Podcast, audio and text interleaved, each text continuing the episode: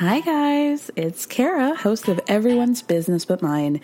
And let's be real, one thing that makes the show possible is by selling sponsorships to advertisers. One way you can support us in getting more sponsors is by telling us a little bit more about yourself. You can do that by filling out a quick survey at the link in the show description.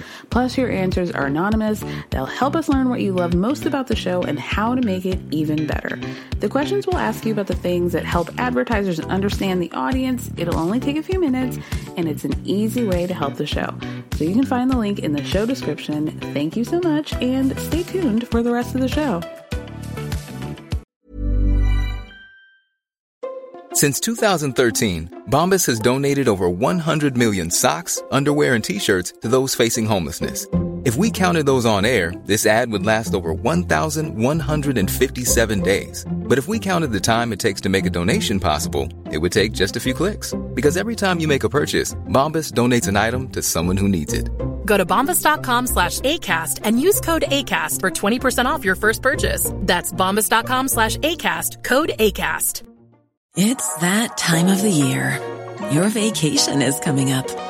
You can already hear the beach waves, feel the warm breeze, relax, and think about work. You really, really want it all to work out while you're away. Monday.com gives you and the team that peace of mind. When all work is on one platform and everyone's in sync, things just flow wherever you are. Tap the banner to go to Monday.com.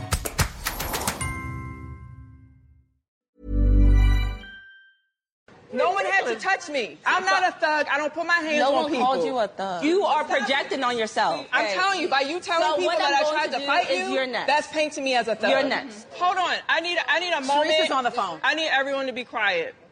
Charrisse, Yes, love. at the dance studio, did you put one finger on me to prevent me from touching Wendy?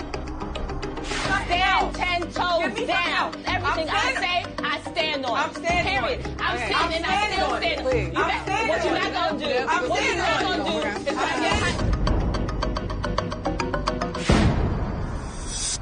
No. Thank you. I love you too. Bye.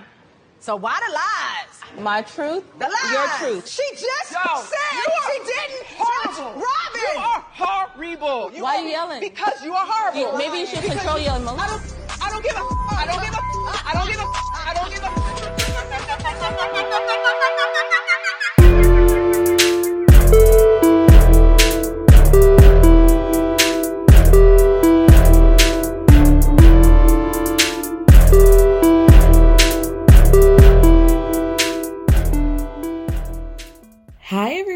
Welcome to another episode of Everyone's Business But Mine with me, Kara Berry. It's Friday, and as you know, lately that means we're all about the housewives. And uh, yeah, this week we're doing Potomac and Salt Lake City. going to start off with Potomac this week, but actually, before we get into the housewives, I want to get into some housewives adjacent news. Juan? You got some splaining to do, Juan Dixon. So uh, this news article just dropped, gosh, like yesterday, and uh, it's juicy, you guys. So uh, Juan Dixon is, you know, uh, husband question mark, fiance question mark, boyfriend question mark to Robyn Dixon, housewife of Potomac, and uh, he is also the head coach of the Coppin State basketball team. So, a former Coppin State basketball player has filed a lawsuit against university, naming key staff, including Juan Dixon. So his name is I. It's spelled I B N. So I'm going to assume it's Ivan. I'm, I'm not sure where, which other direction to go with that, but uh, forgive me if that's not how you pronounce it. But uh, Ivan Williams says that Juan failed to act when he disclosed to him that Lucian Brownlee, a director of player development, was allegedly tormenting and harassing him into sexual acts. The suit claims that uh, Williams knows quote, by information and belief that Brownlee is behind an elaborate sexual assault scheme. Williams says that he sent uh, someone he believed to be a woman sexual images of himself under the guise of a budding romance. But the catfisher soon turned to be a blackmailer, threatening to use images unless Williams fulfilled deviant requests. And when Williams refused to comply with the request, the blackmailer leaked the sexual photos to the staff and team. So essentially, this former player is accusing a staff member of being behind the uh, catfishing slash blackmailer. Um, he's, you know, obviously saying he's not. And where Juan lies in all of this is just straight up negligence that he knew about all of this, he was aware of it, and he did nothing uh, in order of terms of like this player's safety or like trying to uh, enact any sort of disciplinary action uh, against uh, Brownlee. So yeah, wild. He really, that's like really bad. I mean, is it like a direct situation? No, but also the absence of acting, that's really bad. You're a head coach, you're in a leader position, and you're player you're is saying that they're being tormented by a staff member who's you know above them and you do nothing that's not great. Not good one. And for what it's worth the reason why this guy thinks that brownlee is behind it is because um, this situation began in the fall of 2018 um, and that by the end of the spring semester of 2019 uh, he the catfisher told uh, Williams that he also had uh, sexual images of Brownlee, who was a senior at the time, but he was going to be coming back the following year as a staff member. So when he was, uh, you know, announced that he was going to be coming back as a staff member, things kind of quieted down, but then things ramped up the following fall semester. And then this blackmailer, catfisher person started to try to convince Williams into engaging into sexual acts with Brownlee and taping them and uh, sending them to him as blackmail. And he was like, why would I do that? Like, that's just weird. So this continued from 2018 into like March of 2020. Um, Williams ends up leaving the school and uh, he starts to like advocate for himself by uh, claiming that there had been uh, drug use amongst the basketball players when they were at away games. So they set up a meeting with Juan to discuss the drug stuff, and uh, and Williams says that he wants to transfer. But according to the suit, it says that Juan was, quote, adamant that Williams should stay with the program despite being helpless to address the drug issue in any meaningful way. And so he comes back to school in the fall of 2020. The blackmailing begins again. And then he's just like paying them dust. He's ignoring these requests and this all this harassment and then the blackmailer releases these photos right and so the next day, Juan calls Williams into the office to speak about this Brownlee guy. So that uh, allegation goes on to say that defendant Juan Dixon admitted to the plaintiff that Lucian Brownlee was mentally ill or otherwise emotionally imbalanced, and that his history was known to the coach, Derek Carter, and the school. Defendant uh, Dixon again confirmed his awareness of Coach Brownlee's instability later that same evening in a phone call to the plaintiff's brother and father, where defendant Dixon repeated that Lucian was, quote, sick and had a troubled background. So at that point, Juan does nothing, so he decides to take it to the university directly. But then he says that it further, like they were also like not really, um, not only rather, uh, kind of negligent and dragging their heels about his allegations. They were also having like weird questions about his sexuality and his sexual habits. And so, yeah, uh, this is not good, not great at all. Hopefully, Robyn and Juan sign that uh, prenup I don't know if it counts if you're not married yet, but she better not be using her embellished hat money for any of his lawsuits. Not for his lawyer's fees. No, thank you. Anyway, let's talk about this episode of Potomac. Uh, Robyn, not not a great episode for her either. So, ooh, let's get into it. So we start off, uh, you know, last week Ashley was riding around, talking to her homegirl slash publicist about releasing a the joint statement that she did with Michael because the streets already found out that they're separated. So this is now an hour. This episode begins an hour after she had that conversation. So Ashley pumps it over to Candace's house of all places.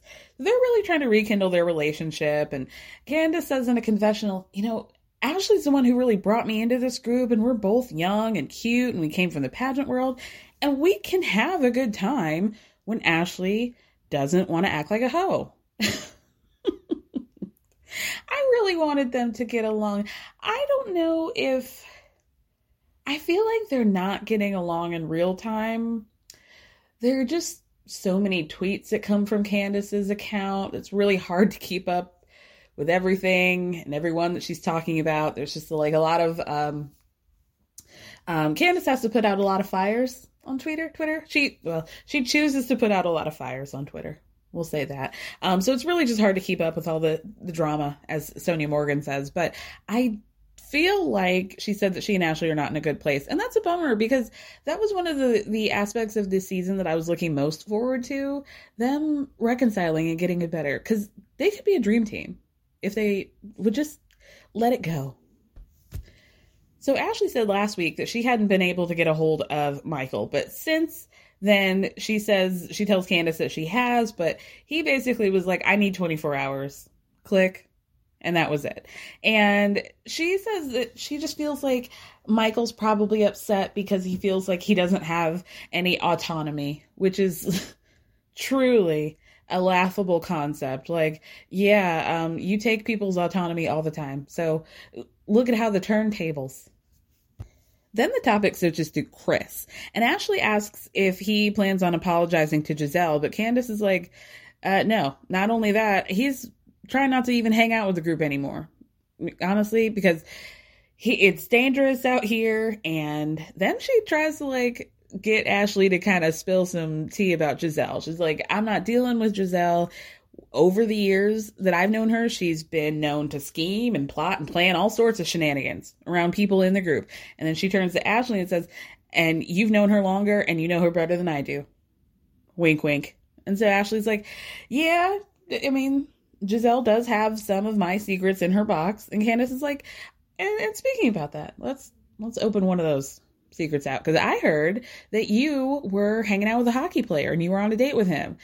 Ashley was like, uh, Excuse me? She falls out of her chair. and then she says it really wasn't a big deal. She just went on a date, a dinner date with some friends. It was super casual. But, you know, she's out here being cute and, you know, biracial or whatever and having a good time. Then she says in a confessional that, oh God, that she compares every guy to Michael. she compares every guy to Michael, and it's like if people aren't on his level of conversation, because he could talk about anything. You want to talk about aliens with Michael? He's got you. And if they can't do that, then it's like, what's the point? You know? I would like to just pause real quick to talk about Ashley's confessional look. It's a blue like satin blazer with uh just got a bang, a bang, and like a long uh we're doing a lot of chunky layers, chunky highlights on on the show.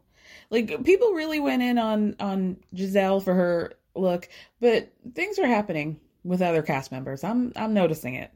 And it's not great. I don't know who told them. I mean, I know that like the 90s and 2000s are back, but I don't think we put on the. I didn't see anything on the docket about chunky highlights. I didn't see it.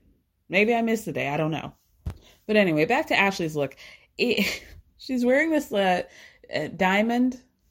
You guys hear the wind of the air quotes against the microphone?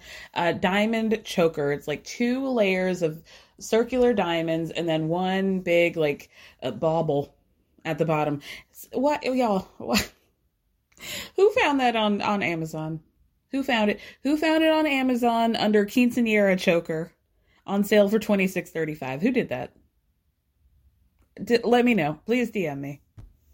Then back to Ashley and Candace's conversation. Both of them kind of low key exposed Karen again which really is like a, a, a theme that happens every season. Somebody outs Karen for having a little um what does she call it? Eye candy in the form of uh, other places in her body. Um, but they both kind of out Karen for the rumors that they've heard about her and um, some gentleman that she goes out of town with who's not Ray. And then we see the flashback of Charrisse at her probably last reunion saying that Karen has a Mr. Blue Eyes that she's been spotted out with. And oh, Lord. So then Candace says that she's excited about Ashley's much anticipated, much anticipated new season of life, which was Shade.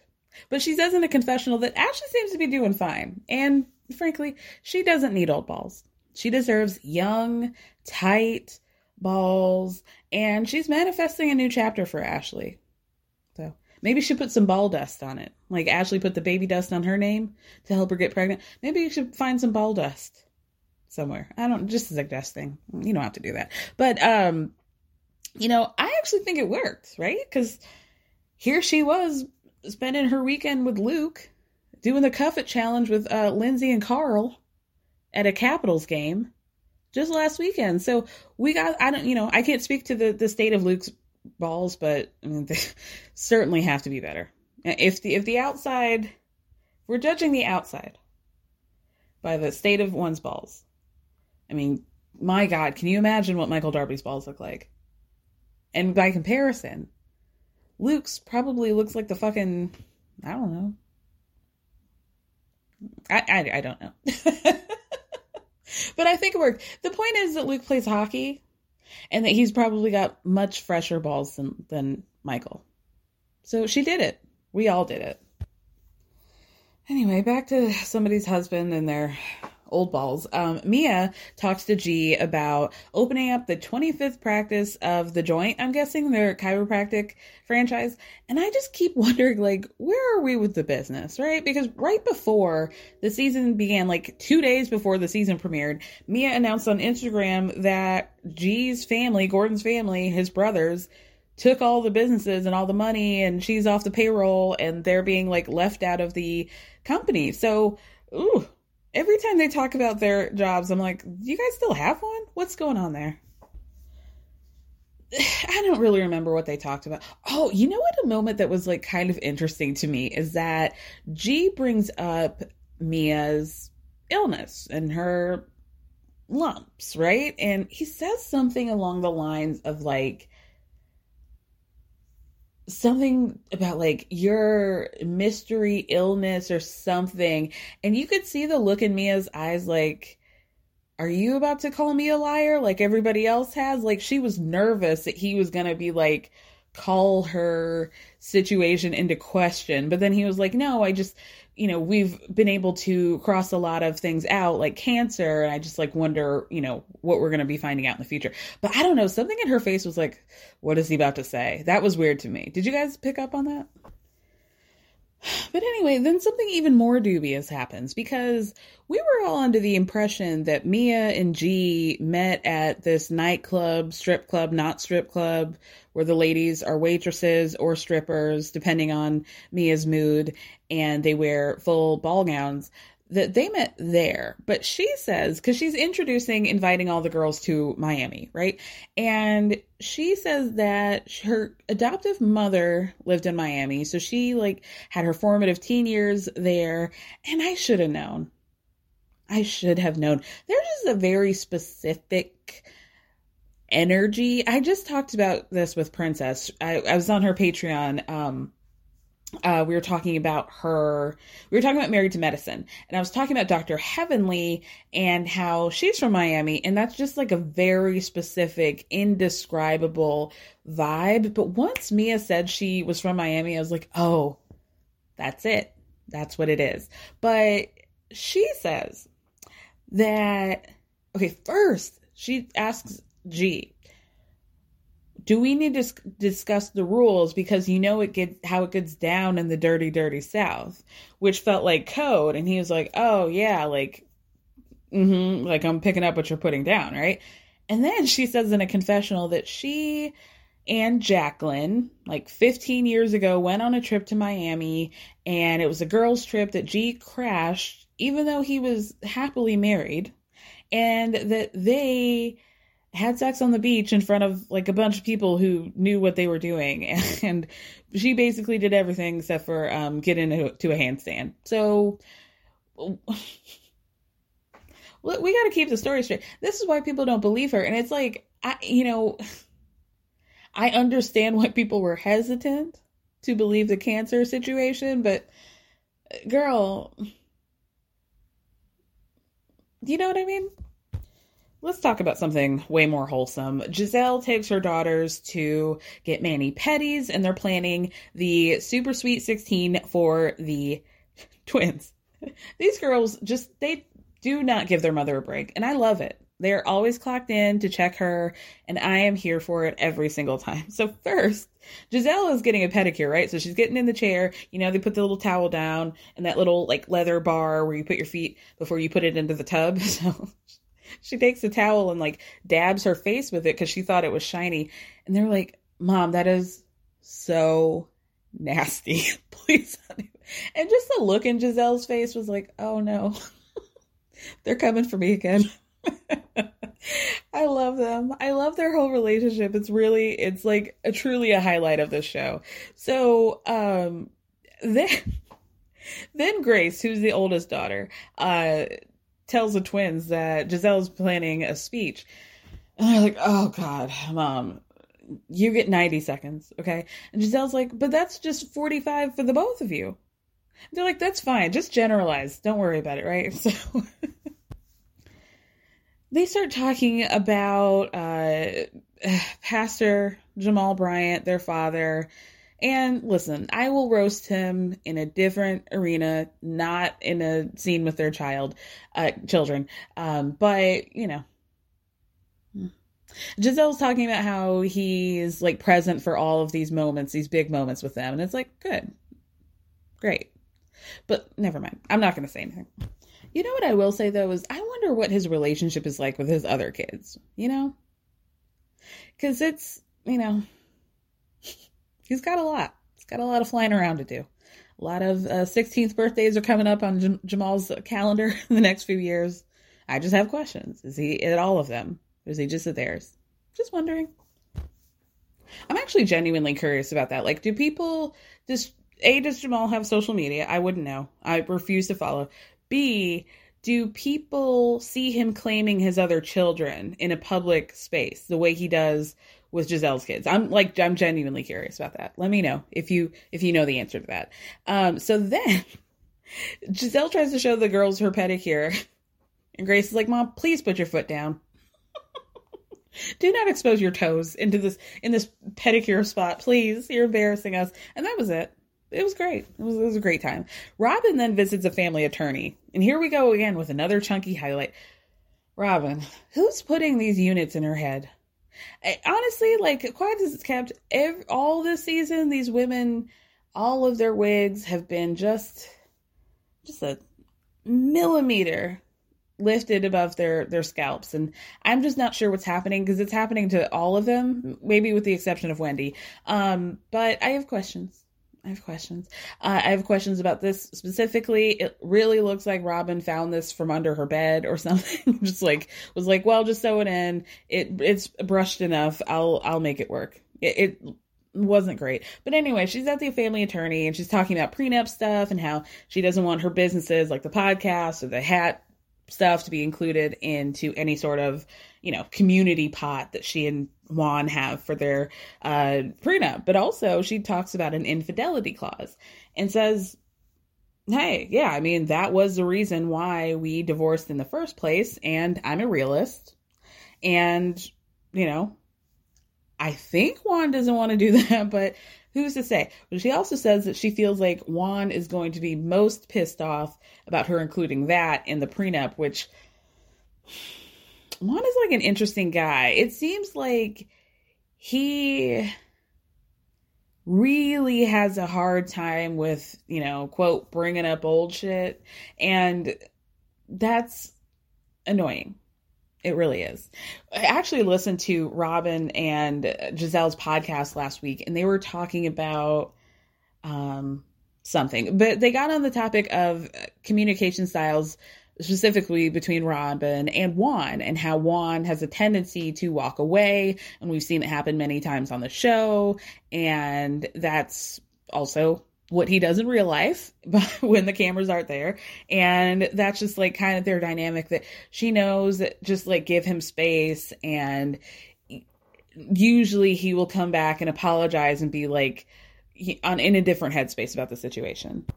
I personally don't know if I could handle somebody who just doesn't want to talk about their past stuff. Like I could understand how if you agree to move forward in your relationship with somebody after they've cheated on you, after they've done some sort of deal breaking thing, and you choose to be continuing to be with them, you do have to let things go and kind of move on. But also, the other person has to be able to say, like, hey, because you cheated on me in the past, I might want an infidelity clause and you not act like they're being an asshole, you know, for that. Because you're the one who caused it. Like, Robyn should have been able to say to him last week or two weeks ago, hey, you know, our divorce last time was made a little bit more difficult by the relationship that you were in without him being like angry with her. Like, you can't be mad at her, bro. You're the one who was doing interviews uh, that y'all can find about how in love you were with this woman and how this was the best time of your life and how you basically left Robyn to go play play basketball with your in Europe with your new love of your life, leaving her with two young children. So you know, she could have said that, but she didn't. All right, y'all, let's pick this up. So Ashley, Karen, and Wendy go to the super cute, uh, like tulip farm to pick flowers, and I just love Karen's. Just I don't really care that she doesn't have a storyline. It, it, she's necessary for moments where she's talking about how she spent three thousand dollars on uh, uh, tulip embryos for her backyard that didn't flower, and so she's trying to take the bulbs from the farm and pretend like that was part of her three thousand dollar investment. Like that's beautiful. it's hilarious. Um, so Karen gives Wendy advice about Robyn and how if you guys want to get to a good place with each other, you guys have to take the emotion out of it. And like there's just never going to be any sort of resolution until you guys do that. Wendy says she's willing to do that on her end, but Robyn needs to meet her halfway. And in order to facilitate that, she's going to be holding an event where they can air out all their differences as a group. And then Wendy says in a confessional that at first she was hurt by being left out of the family fun day, but she can receive that she can be condescending towards people. And then she says that she's going to send a group text to invite everybody.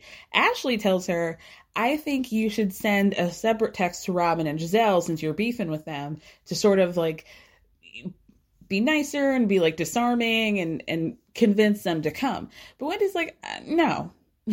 like I'm not doing all that. I'm not giving them all this power and all this energy. They'll get the group text. I will say, "Hey, you know, I know we're not all in a good place in the group text with everybody. I'm not sending any uh, side messages to coddle anybody." And I'm with her. And I would like to say that I don't really talk about this on the podcast, and I will. I'll tell you why.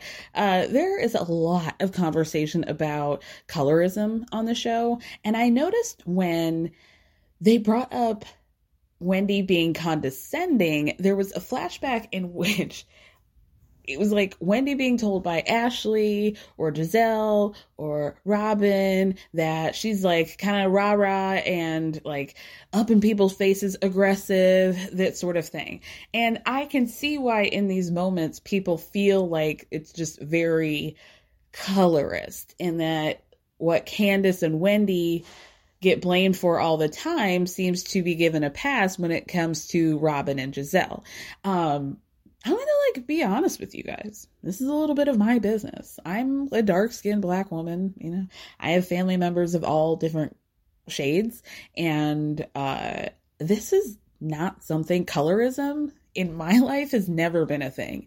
It's something that I really had to find out as an older person, like as an adult. Um, it just never was something that was a factor for me. It was never there. Were I don't remember there ever being comments made like negative comments about like, you know, like my one of my sisters is a lot more light skinned than the other two of us. So, um, like I just don't ever remember being like, oh, people treat her differently because she's light skinned or there being any sort of privilege to that. That was just never a part of my life. It was just not a reality for me. So I'm kind of learning things as I'm watching the show too. And I get it. And I'm not like, maybe I'm missing bits and pieces of beefs. I can't keep up with everything. You know, my mind is just riddled with you know, a lot of things, but, uh, and mostly they're stupid, but, uh, from my memory, last season, Gizelle and Robyn basically created in their heads this storyline that Wendy got plastic surgery because of these cheating allegations with Eddie and some other chick that never really came to fruition. And that I don't really think people believed. Um, that I think is like a lot more gross. And I don't know. I just feel like from my memory, like Wendy was saying things. Now I will say that Wendy is comes off as like came off definitely in her first season like really like you know I have four degrees I'm better than you guys like get a job you know whatever shit she was saying. But in terms of like personal shit that she did to Robyn and gizelle versus things that they've done towards her I'm kind of on Wendy's side. Uh, and granted maybe I'm forgetting something. But just for my memory, I'm kind of on Wendy's side with this. And like, in terms of that memory, it's like they're more mad at Wendy for saying truths. I guess I'm just talking about Gizelle about Jamal, than eh, rumors about her relationship with Eddie. Like, he is Pastor Holy Whore, and that's not Wendy's fault. Like, these things were true before you got married to Jamal when he cheated on you before your wedding, when you guys were engaged. It was these rumors in the black community certainly had been rolling way before people knew Gizelle was even going to be, you know, before Potomac was even a thing, right? This was uh, before we ever saw Jamal on the show. This was during him being on the show. This is after him being on the show when he admitted to cheating on you. He went on YouTube to admit that, you know? Nobody asked him to. He did that himself your daddy was in a hot make situation talking about how he didn't like Juan or uh, Jamal and how he wasn't shit and how he has all these kids everywhere. are you mad at your dad? like, I don't know. I mean, I just feel like if y'all are going to be firing shots at each other, and I understand she wants to protect her daughters, but like, it is what it is. You can't be like, oh, is this cancer? No cancer. Oh, uh, you know, you're cheating on your husband, your husband's cheating on you. Like she wants to call people to the carpet about a lot of stuff, but then when it comes to her stuff, she's like, "Oh, you better better keep it cute." And, you know, that's not fair. Like Robyn and Gizelle straight up were like, "We have decided that Wendy got her titties done because her husband's cheating on her. And even if she says that that's not true, we're choosing not to believe her." Like that's wild, you guys. that's really wild. Oh, lord. Anyway, um so then Wendy says that she's uh, oh sorry sorry let's go on. Um, so back at Candace's house, she's having wine time with uh, Chris and her little sister, and uh, Candace is about to be re-releasing Deep State Deep Space. Deep State, Deep Space, uh, into Deep Space Deluxe, and how she found a single that they're going to release. And they're going to be doing a video, and the feature is going to be by none other than Trina. And Candace's sister is like, her face is like, you think she's shocked. Like, I don't have the words for this moment. That's fucking cool. But then she's like, who is Trina? And even Chris is like, You don't know who the baddest bitch is? Like, come on, you guys. Never in your life, Candace's sister. Let uh Chris outblack you. He outblacked you. Hey, I'm Ryan Reynolds. Recently, I asked Mint Mobile's legal team if big wireless companies are allowed to raise prices due to inflation. They said yes. And then when I asked if raising prices technically violates those onerous two year contracts, they said, What the f are you talking about, you insane Hollywood ass? So to recap, we're cutting the price of Mint Unlimited from $30 a month to just $15 a month. Give it a try at mintmobile.com slash switch. $45 up front for three months plus taxes and fees. Promoting for new customers for limited time. Unlimited more than 40 gigabytes per month. Slows. Full terms at mintmobile.com. Mom deserves better than a drugstore card. This Mother's Day, surprise her with a truly special personalized card from Moonpig. Add your favorite photos, a heartfelt message, and we'll even mail it for you the same day, all for just $5. From mom to grandma, we have something to celebrate every mom in your life. Every mom deserves a Moonpig card. Get 50% off your first card at moonpig.com. Moonpig.com.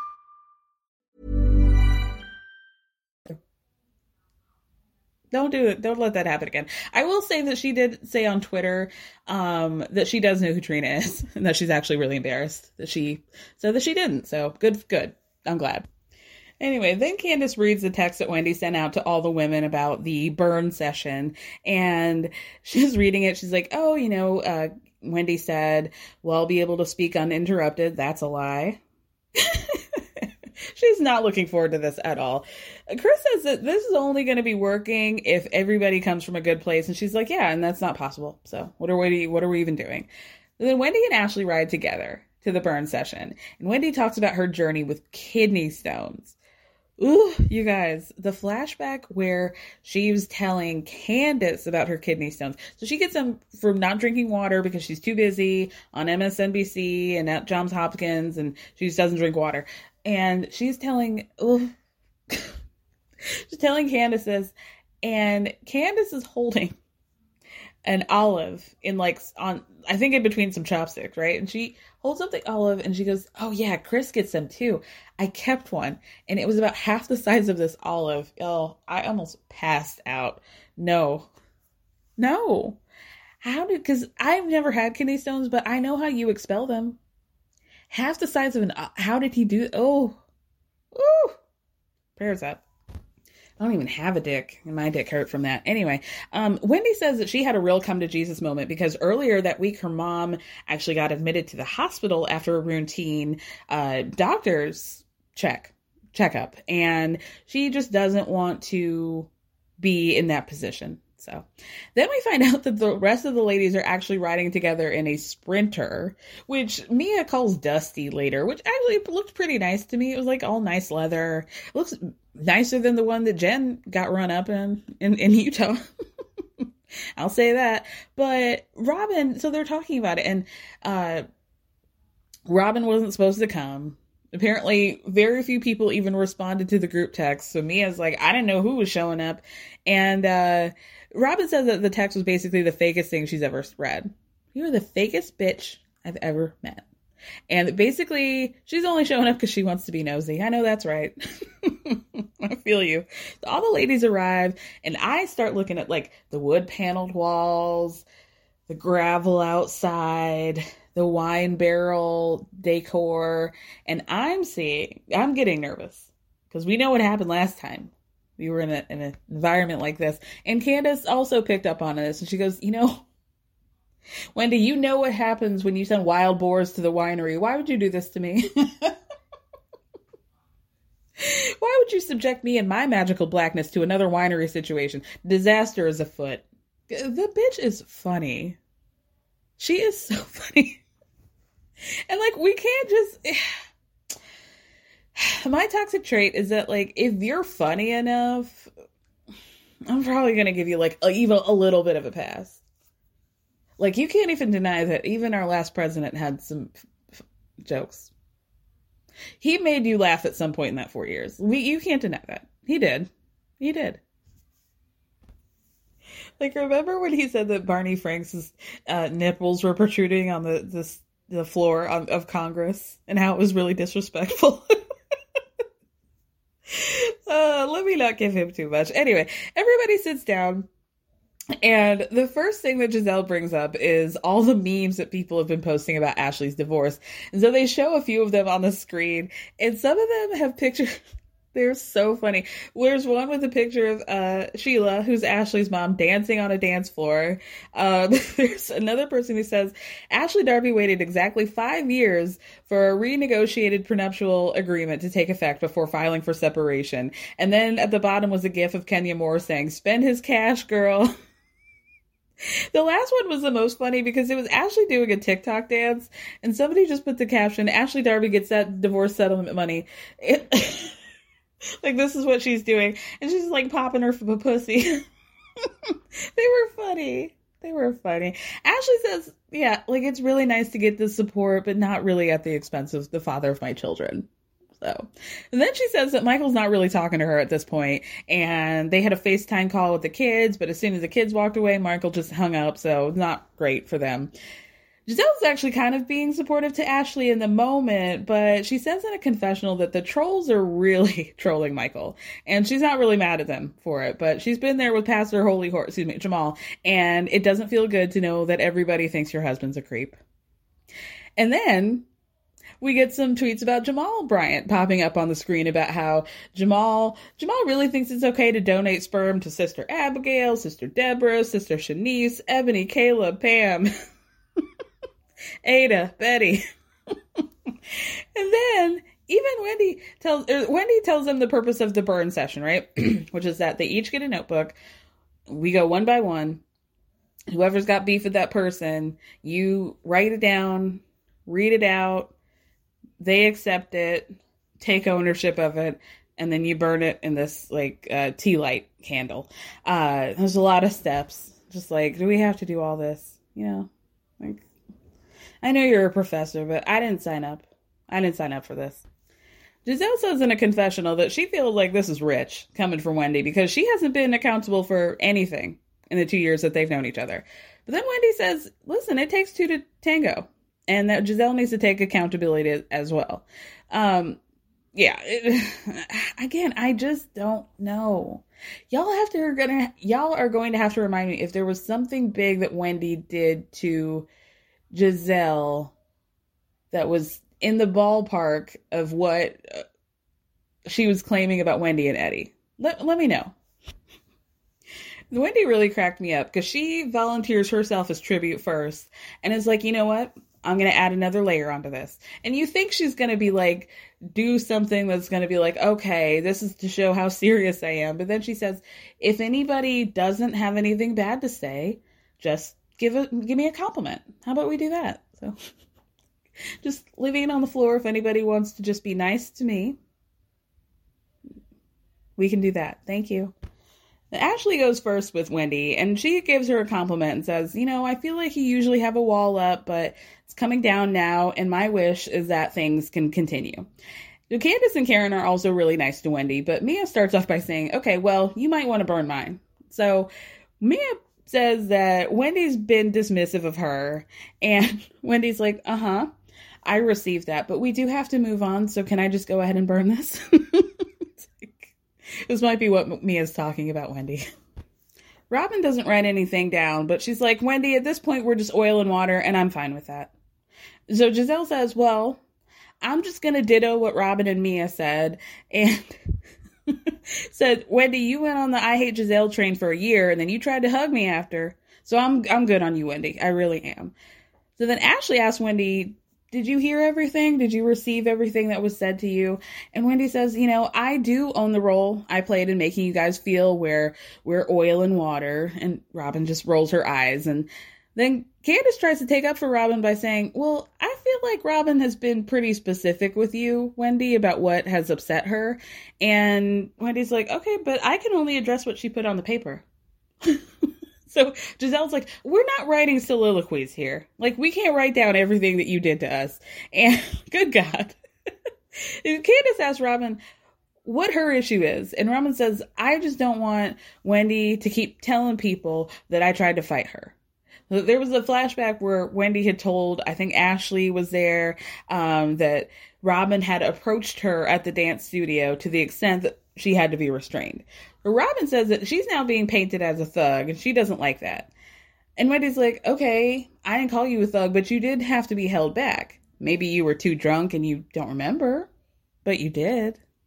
And this is like, okay, well, this might be where the condescending shit comes in with you. Like, I can't rock with you on this stuff, Wendy. So Ashley tells Wendy, listen, they need to dispel that. But Wendy stands in it and is like, you know, that's my truth. That uh, she did it. She did have to be restrained. Robyn starts yelling, "She's not a thug. Nobody had to touch me. Nobody had to restrain me." And then she gets for Charrisse on Facetime. So Robyn makes everybody be quiet. I got Charrisse on the phone, y'all. And Charrisse, at the dance studio, did anybody have to put a finger on me? We see the footage in slow motion and like Zapruder, Z- the Zapruder film, you guys. So Wendy's yelling at Robyn to stand 10 toes down in what she said. And Robyn gets up and says, I'm standing on it. I'm standing on it. I'm standing on it. So Charrisse first puts her arm up by Wendy's waist, right? So, or excuse me, by Robyn's waist, so she can't move forward. But then Charrisse gets up, puts both her hands on Robyn's shoulders, and Robyn kind of moves back a few paces. So when Robyn asks you, Charrisse, did you have to put a finger on me? Charrisse says, no. I didn't put my hands on you, Robyn. So Gizelle starts screaming about how Wendy's a liar. She's lying. Robyn's screaming, You're horrible, horrible. Look at you. L- listen to what you did. Lies, the lies, all this shit. Charrisse is just on the phone, just staring.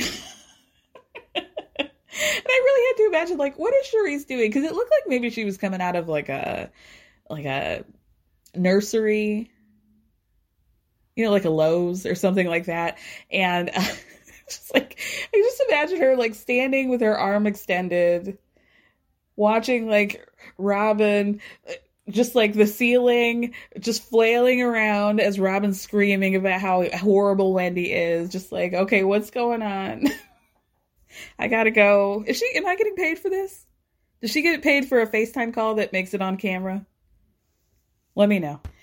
Karen finally speaks up in a confessional and says, We went straight to hell in a handbasket from jump. They weren't even following her directions. The evil spirit of the winery belongs to Gizelle and Robyn today. So Ashley then changes the subject and she turns toward Candace to tell her, Girl, a friend reached out to me and she was at the bar getting a drink and Chris came up to her and he was being a little flirtatious. So Candace her immediate thought is, um, you were in my house two days ago. Why did you not have this private conversation with me when you came over? And Ashley says, I didn't know. I found this out since I left your house. And then Candace is like, okay, so you couldn't have called me, texted me, approached me? And Ashley says she wanted to do it in person. And then Candace kind of like, eh, she says, Well, I told you stuff in private. So people tried to come for her on Twitter and say, Oh, no, you brought that conversation about Michael uh, being at the W on camera. But Candace says, I brought it up on camera because we were on vacation and I found out on camera. And, you know, I think she's like, I did it as privately as I could. Mm, debatable. but but I see what she's she's saying. Like y'all are trying to work on a relationship with each other. And Ashley, you already said to her earlier this season that the reason why you were coming to her about uh Chris DMing you was because she told you, please do this to me like with me one on one. Don't be doing that shit on camera. And then here Ashley goes, doing that shit on camera. She could have had a private conversation, but she chose not to. So Ashley makes some comment about how Candace wants to call Michael a predator every which way she can, and Candace whispers, Well, it's documented. Is it not true? And Ashley's like, Ashley, it's not true. And it's been proven not to be true in the court of law. okay, Erika Jayne. So then Candace says, You guys don't have enough going on in your own life. Y'all want to bring drama, drama to my door. This is now the third time that somebody's come to me in the group to tell me some bullshit about my husband. But Ashley asked Candace, Why are you being defensive? it's like, uh, because there's a pattern of you guys now doing this like several times in a row, and I'm not going to ignore it. And this might be like some more color shit. Is like, what did you think she was going to be like? Okay, okay, no, that's what you do with Michael. That's not going to be everybody's reaction because that's not everybody's reality because she knows the shit is a lie. So then Ashley asks Candace, Has anybody ever said anything about Chris in the past? And she's like, No. She's like, Well, don't you think that maybe there's a chance that something's changed recently with his behavior? Because Mia said that he was staring at her at the Spring Fling Celebration of Life taco event. Uh, cut to Chris not staring at Mia at the Spring Fling cel- sing, cel- whatever, taco, whatever. Okay. So. uh so Mia's like, well, he was, um, you know, I won't say that it was sexual, but he was staring at me. okay, thank you, Mia. then why did you say anything? Then why did you be like, oh, well, I got another story for you, Robyn? See, this is why Mia, Mia plays too much. And like a lot of the time it's funny. but Mia will just say anything. She will say anything. And then what makes it funnier is that when she gets caught, she's like, oh, sorry. You're so right. I lied. You're right. I did. I did lie. what is wrong with that girl? That is that that's the Miami jumping out. That's the Miami. Um so the episode ends. Honestly, you guys forgive me. My DVR cut out I think about 45 seconds before it actually ended, so I didn't get to see the end of what Candace and Ashley were getting into it about. But Ashley um says just know that the pendulum always goes the other way and it doesn't feel good, is it? And so I think Candace started to be like, "Oh, you're just doing this because it, Michael got like you're just getting back at me for the things that I said about Michael." So we'll see, because obviously this was a, a to be continued. Know that. I'm excited, y'all. Woo. Good episode. All right, let's move on to Salt Lake City. Away in a manger no crib for his bed. Yes. The little Lord Jesus laid down his sweet head. The stars in the heaven looked down where he lay. And little Lord Jesus, no crying he made. Is that it? Yeah. Mr. Barlow, that's beautiful. Thank really you. good. Really beautiful. Really good. Thank So you. are we good? Yeah, you were Okay. great. Thanks for coming. Woo! Okay, where do I exit? Here? Through here? When the Saints, I can't do it. I was gonna try to sing when the Saints go march again. I can't. It gave me the ick. I gave myself the ick. Couldn't do it. All right. Um, welcome back to the Real Housewives of Salt Lake City recap. Don't be mad at you, me, you guys. All right. Here's what happens. I'm recording. I don't have my charger. I've got uh, limited space to talk, so we're just gonna have to hit some beats. All right, me and Candy are gonna go down to the studio in Puerto Rico and, and get some beats. All right, just the highlights of this episode, of which honestly there were many, so we gotta get through this very quickly. We're still at the um at the choir audition. Everybody taking the shit so seriously. You guys, this show is great what you need to do is just lean into the fact that like this is just like a bunch of whirling dervishes just doing whatever everybody's on their own journey whether they're healing or not healing, they're feeling their feelings or not feeling their feelings and healing in the feelings. Um, all of them are doing everything all at once. They are all performing at high octane levels of speed and we have to appreciate them. Like nothing of none of what happens makes sense. Nothing that happens in this is real. And this is why i think like i was talking about how i feel like lisa barlow's not a real person and then th- this is why. Because like how is this y'all's real life okay really i gotta talk about it okay so Jen is still seething because Angie H has joined up with Whitney in what Jen refers to as some Dollar Tree leotard, uh, and she's feeling some type of way at Heather because of it for whatever reason. I'm not sure why Jen is also mad at Heather because Heather doesn't even know that Angie H is there, nor did she invite. Well, maybe she invited her, but I don't think she knows that Angie H is there. Um, Meredith then presents her first hopeful, aka the gentleman in the unhinged sweatshirt, to perform When the Saints Go Marching In. And I just had to crack up laughing because I feel like there's no possible way on earth that that was his first or even 10th choice for his performance. He heard what Angie and Whitney were doing and was like, yeah, I'll do When the Saints Go Marching In too. Because, first of all, why would that be the song? There's nothing about that song. Like, I don't really know much about music technicality and singing and stuff, but there's really nothing impressive about being able to sing when the Saints go marching in. I feel like it's pretty much a song that everybody can sing and you're safe regardless of whether or not you're tone deaf. so why would three of y'all choose that song? Is that the national song of Utah? The the state song of Utah? Would have been a better joke if I said it right the first time. We'll move on. also, did you guys notice that Angie and Whitney had a trophy with them? A trophy that was never explained. But honestly, it does ask the question of do Heather, do Whitney and Angie know what a choir is? Like, I just don't understand what they're doing.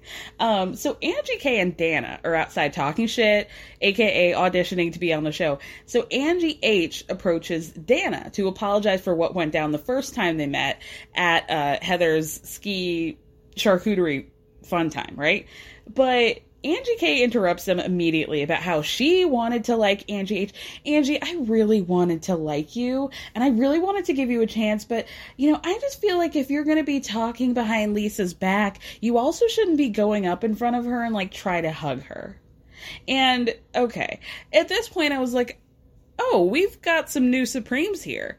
Angie K and Angie H have now uh, not ascended, but descended into Kim G and Kim D of Real Housewives of New Jersey. Like, it was as clear as day to me.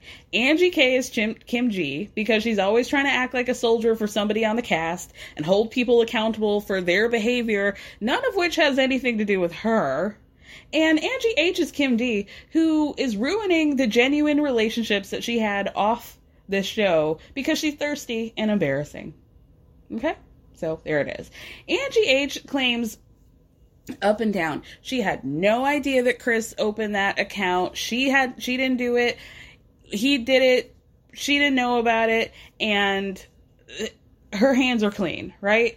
Um, but Angie K is like, that's not true. And I know I have the receipts. So she says in a confessional that 30 seconds after these messages were posted, Angie H liked him. So it was clear that she knew about this account, right?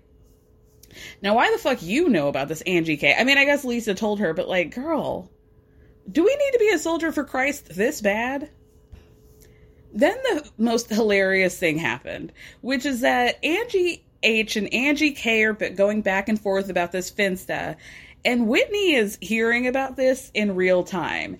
And there's a point where she's like shaking her head very subtly and like talking to somebody off camera.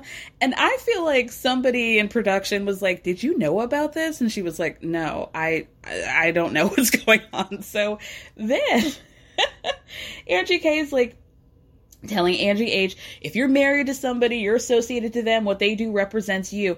And then a picture of Chris and Angie pops up on the screen. And Whitney says in a confessional, wait a minute. You're telling me that Chris, a grown ass man, and by the way, Chris's uh, name says grown ass man under it. Um, you're telling me that Chris, a grown ass man, made a Finsta account to troll Lisa? I feel really icky and silly right now being in a matching costume with Angie. I just want to put my top hat over on my head and I wish that I could just disappear. Yo, that shit was so funny. it's rare that people like genuinely are finding things out on camera. I don't think I've ever seen somebody be so embarrassed by somebody else's behavior on reality television. What a treat. What an absolute treat.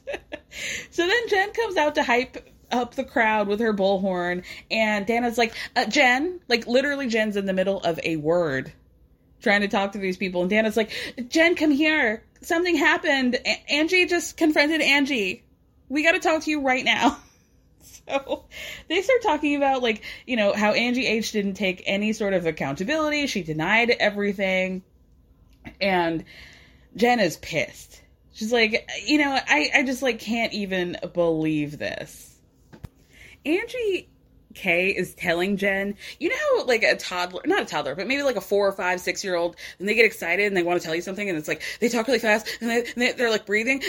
It's like, that was Angie K. Just like, Jen, listen what I say. And then I told her this and then she said that and she didn't take any accountability. And I told her, when you're married, it's like they're part of you. And so, you know, so Jen's like really, really pissed off. And Angie K goes for Angie H again. And I was like, really, for real, can you be honest right now and say that you didn't know that Chris did that? And Angie's like, no. And so Jen is like, Angie, you're full of shit. You knew what your husband did. Like, Lauren Conrad, you know what you did. You know what you did. Um, Angie says, no, I didn't. And so Jen is like, okay, well, you're smirking right now. Why are you standing here with a smirk on your face if you didn't do anything? This is really hurtful for me. So Angie K, by the way, has a matching. It's like truly like Mario, Wario, uh, Luigi, Waluigi. It's Jen in this fuchsia outfit with Angie K, also in a fu- fuchsia outfit with Angie H and Whitney in these matching gold outfits. It's truly wild. And I, who's to say who's Waluigi and who's Wario in this case? Any any of you guys? Any any of y'all?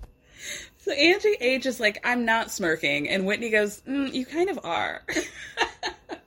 then Whitney says in a confessional that it's just really convenient how Angie H can just not know or forget things like she didn't know about the Finsta that her husband created, or she totally didn't remember what happened with the conversation about Lisa at the jazz game. Is this a convenient thing, or does Angie have a memory problem? Great question. Angie has a thirst problem. That's my answer. So then we go back to Jen. She's trying to tell Angie H that all of this really hurt her family. But Angie K is talking so much at the same time that Jen looks and is like, Can you shut the fuck up? This is my family. Like, I'll take care of this girl. Stop it. So Jen starts screaming, classic Jen, about how I'm responsible for what Sharrieff does and vice versa, and which is a dumb thing to do. Like she gave her she gave Angie H and N right then and there. So Angie goes, Oh, so is Sharrieff taking shit for all the things that you've done? And Jen screams, I'm innocent! And just a reminder, this uh just letting you know that Jen did plead guilty to federal charges. But anyway, Heather's assistant is watching all of this from afar. And he's like, bitch, yes. So he's running into Heather. Heather, Heather's like having a moment with this kid. The kid is literally singing Amazing Grace, and Heather's assistant just walks across the stage and is like, um, Heather, something's going on outside. You have to come here. There's an issue. So Heather comes outside right as Jen is screaming about how Chris could have chosen any name on Instagram, but he chose Shah Exposed to be mean to her, to bring her family down. And I feel like we're doing a little too much here because I didn't realize that all this, the only work that this Shah Exposed account did was a singular comment talking shit about Lisa Barlow. So to act like I, Jen is doing a little much, being like, "Oh, you, uh, you know, chose my last name to besmirch every Shah, everywhere, even yeah, like every everyone you've heard of." So, uh, yeah, it, it's a little much, Jen, but okay. It is a fair question, however, to be like, why did you make a na- uh, an account with my last name if the only purpose of it was to talk shit about Lisa? Like, do something that has to do with her. So Angie H gets Heather on her side and is like, Do you know my husband to be a bad guy? And Heather says no. So Jen is like really pissed now because she had told Heather what happened and Heather acted like this was really bad. But Heather's like, Well, you apologize. He took accountability. You guys had this conversation. And Jen says, No, he only admitted to it because I called him out for it. It's like a little bit different. So Angie's only defense for this is to ask Jen, Do you know how many fake Instagram accounts there are? and everybody's like, you know what? N- just never mind. Heather walks inside, Jen walks inside, and then Jen runs into a bathroom screaming and crying about how pissed off Sharif was about this whole situation with Chris.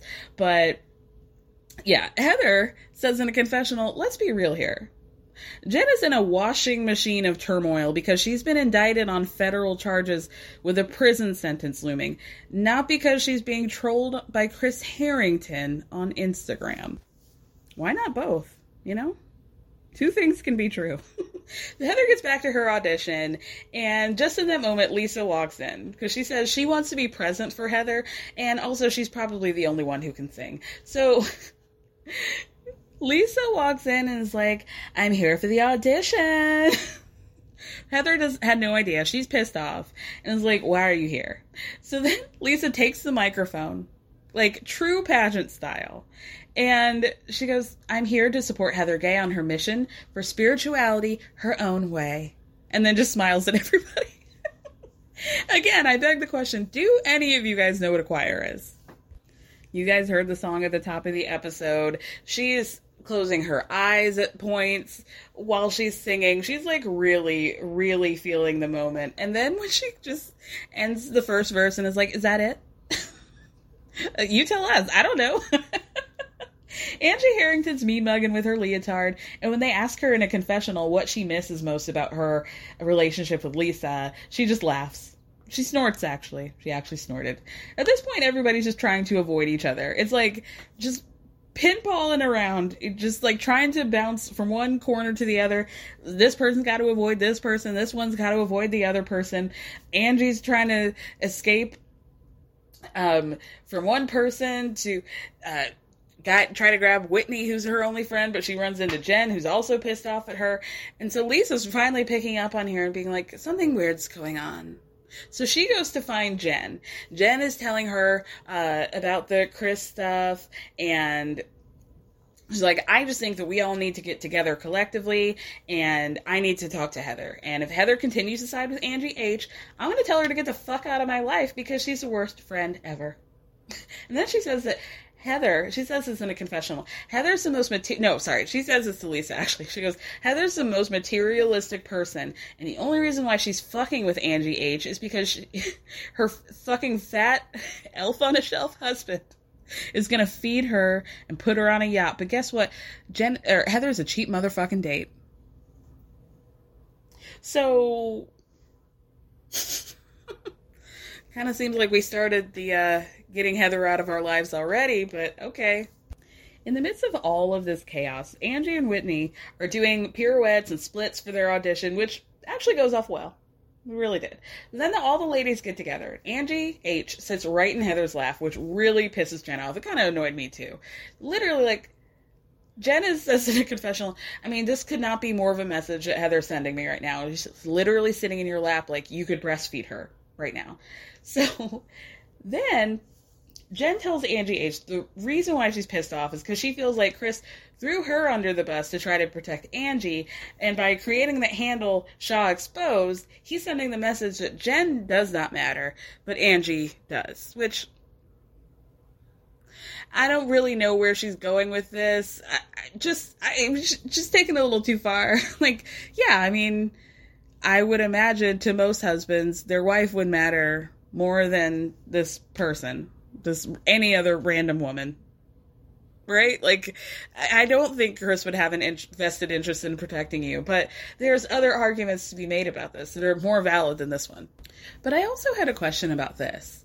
Cause, like, I'm always ready to, like, tell people to leave their husbands or whatever, um, just men in general, but I wonder, like, how this might make Angie feel. Not that I'm feeling empathy for her, because I feel like, okay, did she have something to do with that account? Yeah, I'm like 87% sure.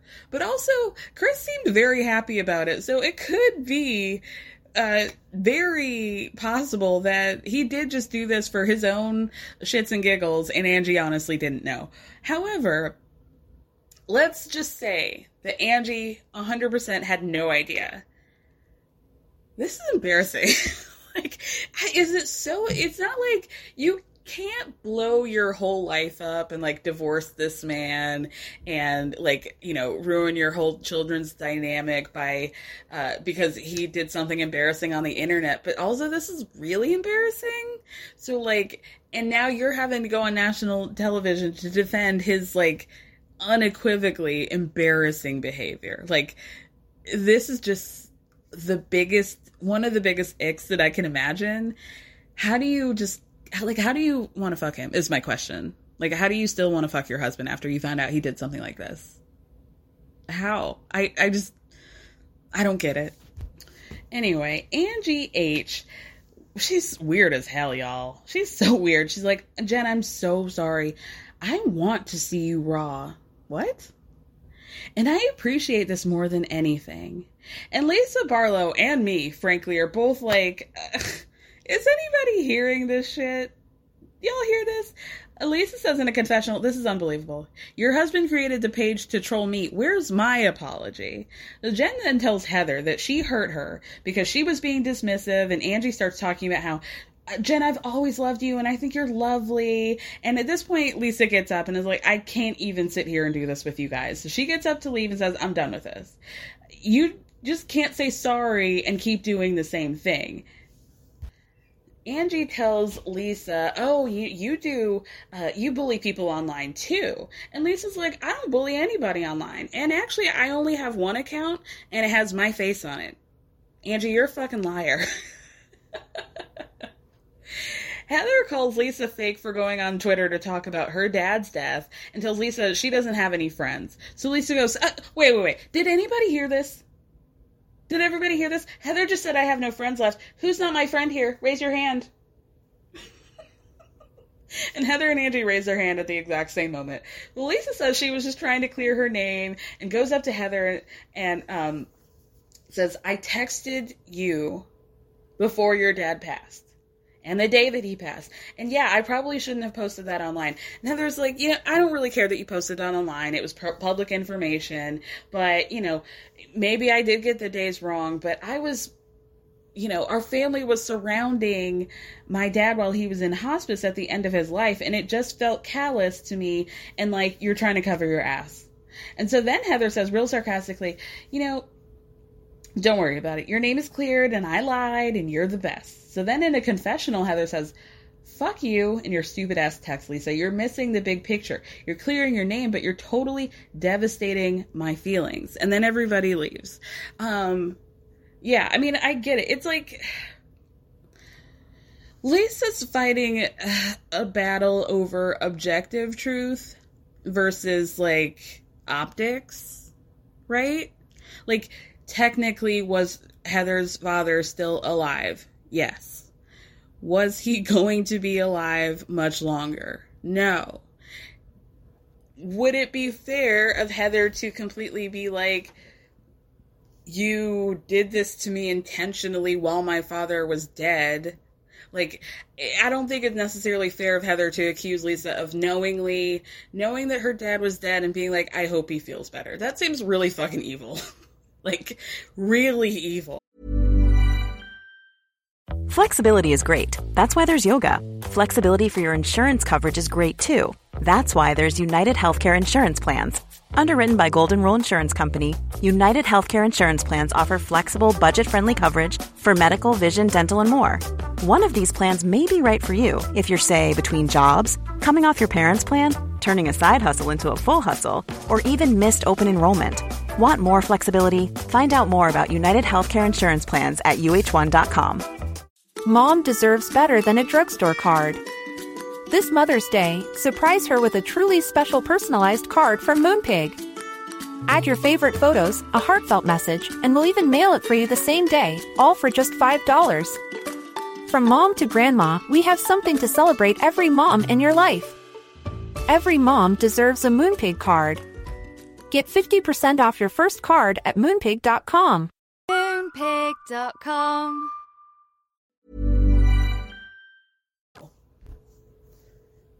But also, this is just a situation where you just have to take it on the chin, Lisa, and you just have to take the L on it because it, you know, like, is it technically untrue? Are you technically right? Yes. But, like, does it really matter?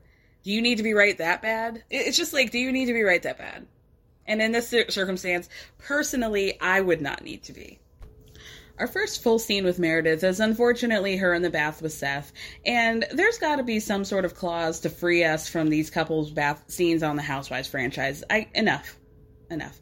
The only thing that actually I take that back. The only thing that soothed me from this moment is the memory that is a, of the last time that Meredith was in the bathtub.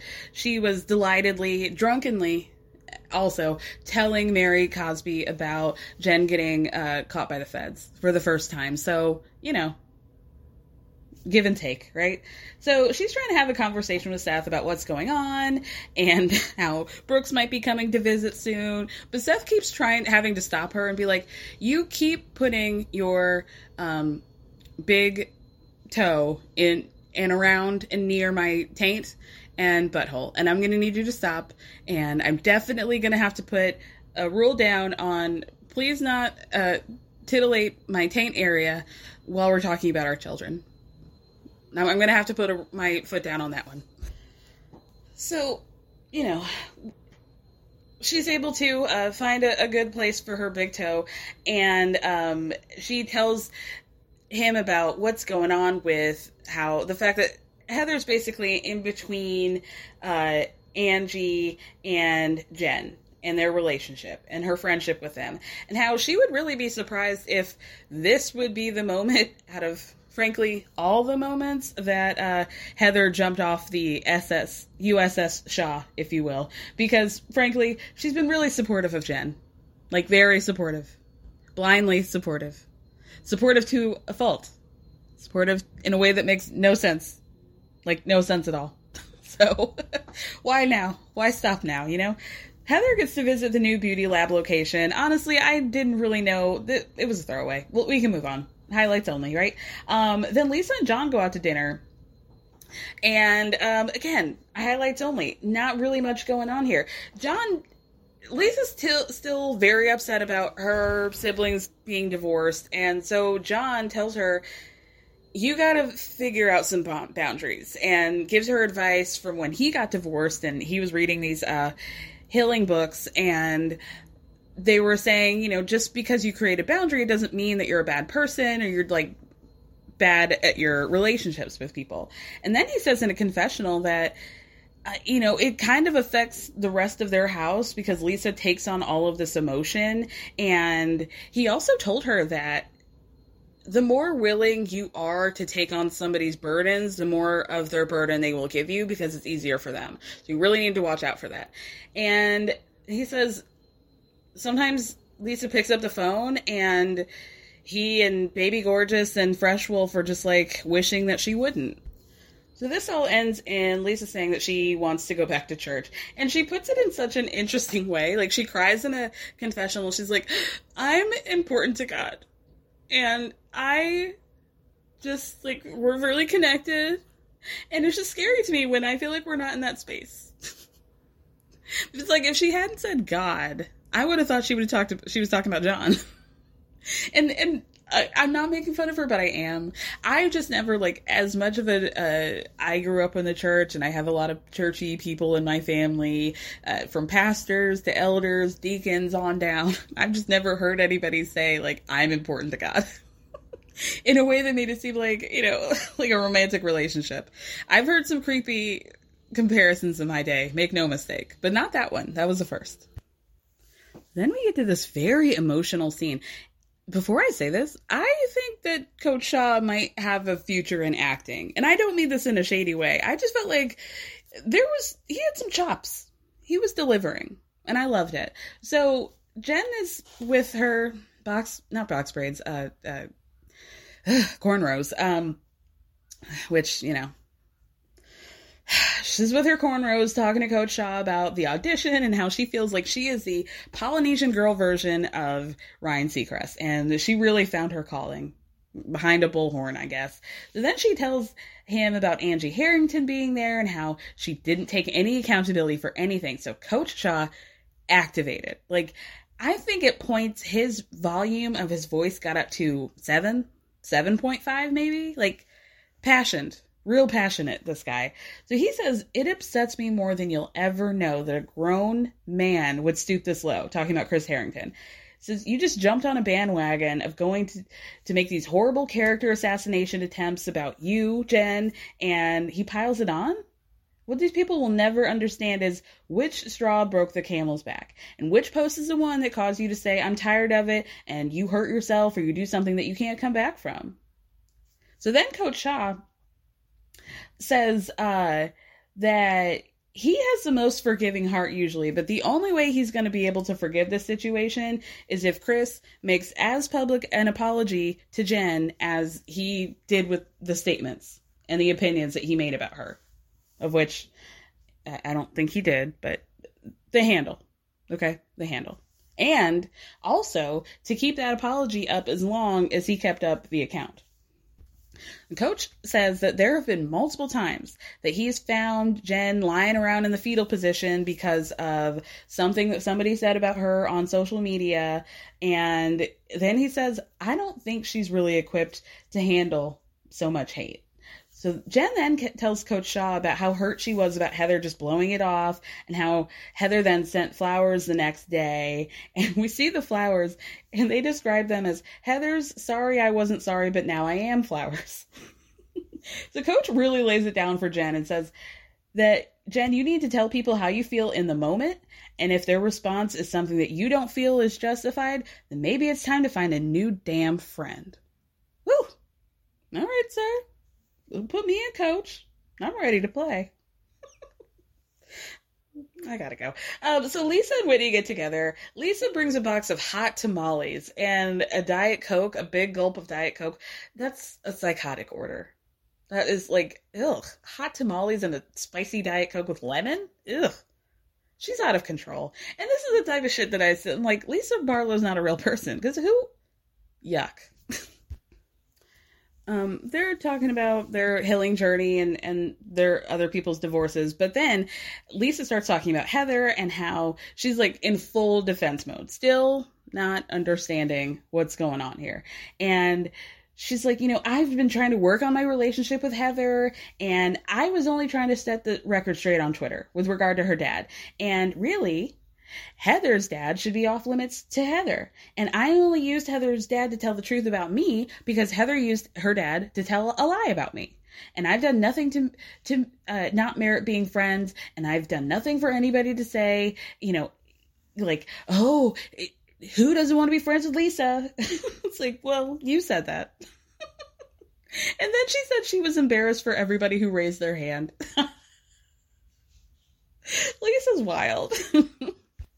I'm embarrassed for them because I deserved better than that. That's not how that works, Lisa, but okay. Lisa says in a confessional that Heather has this sort of narrative that if, like, you disagree with it, then she'll just cut people out of her life. So then Whitney talks about how she's in this really great area with Heather and how she hates it, but maybe she just should believe what Heather said about losing her forever. Then she says that Heather has not reached out to her about Justin losing his job yet. They're just really disconnected and it feels like they're on shaky ground. So the episode ends with Whitney continuing to talk to Heather. She goes over to Heather's and they're supposed to, you know, get bad weather back together again. But in my opinion, Whitney ruins it immediately by being like, yeah, I just felt like, you know, even coming over here is like, I'm chasing you, Heather. And Heather's like, why would you even say like that doesn't mean anything, right? Like you don't have to kiss the crown by coming over to my house. And Whitney's like, I've just been trying to deal with a lot of things since Phoenix. I found out that I've been abused and traumatized. And Heather's like, listen, I didn't go about it the right way when we were in Phoenix, but Whitney says that there have been things that happened since then and calls out Heather for not reaching out once Justin lost his job. And Heather's looking at her like, I, this is first time information for me. I had no idea. And then Whitney starts talking about how distant she's felt, but Heather's like, I'm just confused because you showed up to my choir uh, audition with a whole dance routine that doesn't really feel like the actions of somebody who's feeling distant or like we're on shaky ground with our friendship. So then Heather starts getting sarcastic and is like, Well, great. I'm glad you could show up and be a hero and be there for me, that I've just been this asshole for you to you for two weeks now. But Whitney's like, It's not like that. But in a confessional, Whitney says that this reaction is what was stopping her from confronting or talking to Heather in the first place because, you know, when things get uncomfortable, Heather just shuts down, which is what Lisa said. And then Heather asks Whitney if she feels caught in between her loyalty to Heather and Lisa. And Whitney's like, no, but I can kind of understand Lisa's perspective. Like, we're not hearing what she's trying to say it um, because Lisa's trying to have to defend herself. So Heather's like, I can't even believe that you're trying to bring up something that hurt me. Like you're walking into my house to accuse me of not being there for you in a crisis that I didn't even know about. So that's not fair. And I'm crushed that you would take this opportunity to exploit me and make me look like a bad friend to you because I didn't find out on social media that you were going through all of this. Like, I'm in trouble for something that I never even heard. and then she tells Whitney, like, I don't want to sit here with you. You're my best friend, you're my cousin, and you've explained to me how I shouldn't be hurt by what Lisa did. That should be clear to you. Like, really clear to you. And the fact that, like, you want to try to talk things out on behalf of Lisa is really offensive to me. Whitney says, every time I bring up Lisa, you act like I'm on her side. And what was the lie? What was the lie that Lisa told? So Heather is like, done. She goes into a room and closes the door. Uh, Whitney tries to follow after her, and Heather opens the door, but only to toss her mic back at production and be like, get the fuck out of my house.